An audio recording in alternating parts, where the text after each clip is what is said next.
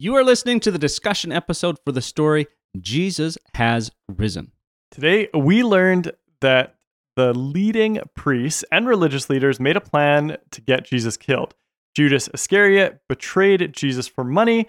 The crowd was getting out of control, demanding that Pilate crucify Jesus.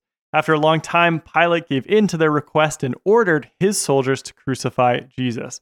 Jesus was crucified and after his death was placed in a tomb on a Friday. By Sunday, when two women went to the tomb, they were met by an angel and later by Jesus himself. We learned that Jesus died, has risen back to life, and is indeed alive today and offers everyone eternal life. First question. Romans 6:23 says this, "For the wages of sin is death, but the free gift of God is eternal life through Christ Jesus our Lord. How do we receive this free gift of eternal life? Hit pause and share. Question number two Romans 10:9 says, If you openly declare that Jesus is Lord and believe in your heart that God raised him from the dead, you will be saved. What will you be saved from? Hit pause, and share. Question 3.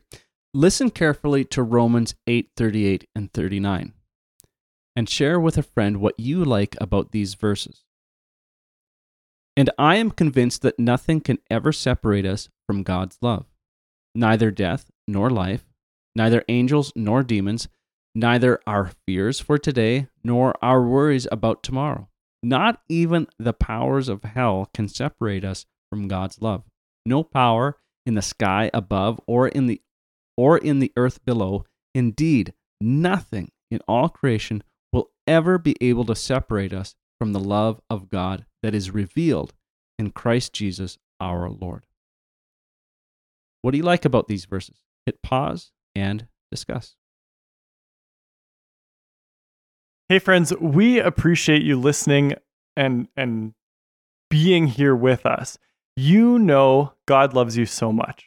I'm not sure that any of us can understand how life-changing his love is for each of us. It's so incredible that he has made a way for each of us to live with him forever. We just have to openly declare Jesus is in charge of our lives and believe that, that he is not dead, but that he is alive today. He loves us so much that he wants to save us from the pain and destructive nature of sin. Sin is so terrible that it always leads to death and separation from God. In fact, it's actually a pretty good description of hell, death, and separation from God. Thankfully, He has offered the free gift of eternal life to anyone. Friends, we love you so much, and it's an honor for us to share this story with you today. Be sure to encourage each other and pray with each other. Have a great week.